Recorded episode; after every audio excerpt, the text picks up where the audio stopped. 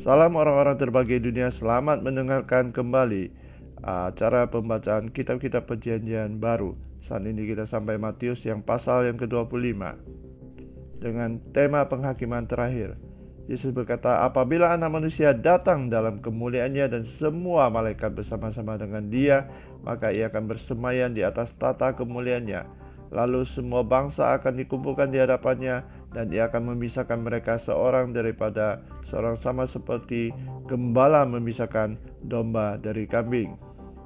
Dan ia menempatkan domba-domba itu di sebelah kanannya dan kambing di sebelah kirinya. Dan raja itu akan berkata kepada mereka yang di sebelah kanannya, mari hai kamu yang diberkati oleh Bapakku, terimalah kerajaan yang telah disediakan bagimu sejak dunia dijadikan. Dan ia berkata juga kepada mereka yang di sebelah kirinya, enyalah dari hadapanku, hai kamu orang-orang terkutuk, enyalah ke dalam api yang kekal yang telah disediakan untuk iblis dan malaikat-malaikatnya.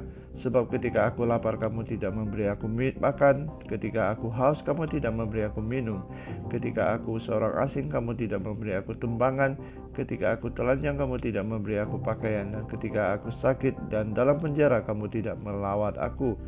Lalu mereka pun akan menjawab dia, kata Tuhan, bila manakah kami melihat engkau lapar atau haus atau sebagai orang asing atau telanjang atau sakit atau dalam penjara, dan kami tidak melayani engkau?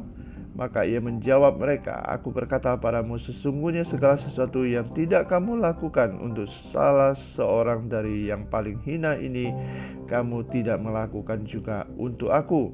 Dan mereka ini akan masuk ke dalam tempat siksaan yang kekal, tetapi orang benar ke dalam hidup yang kekal. Mari kita menjadi pelaku-pelaku firman yang melakukan kehendak Bapa, agar kita boleh menerimakan hidup yang kekal dan upah yang telah disediakan olehnya. Tuhan Yesus memberkati.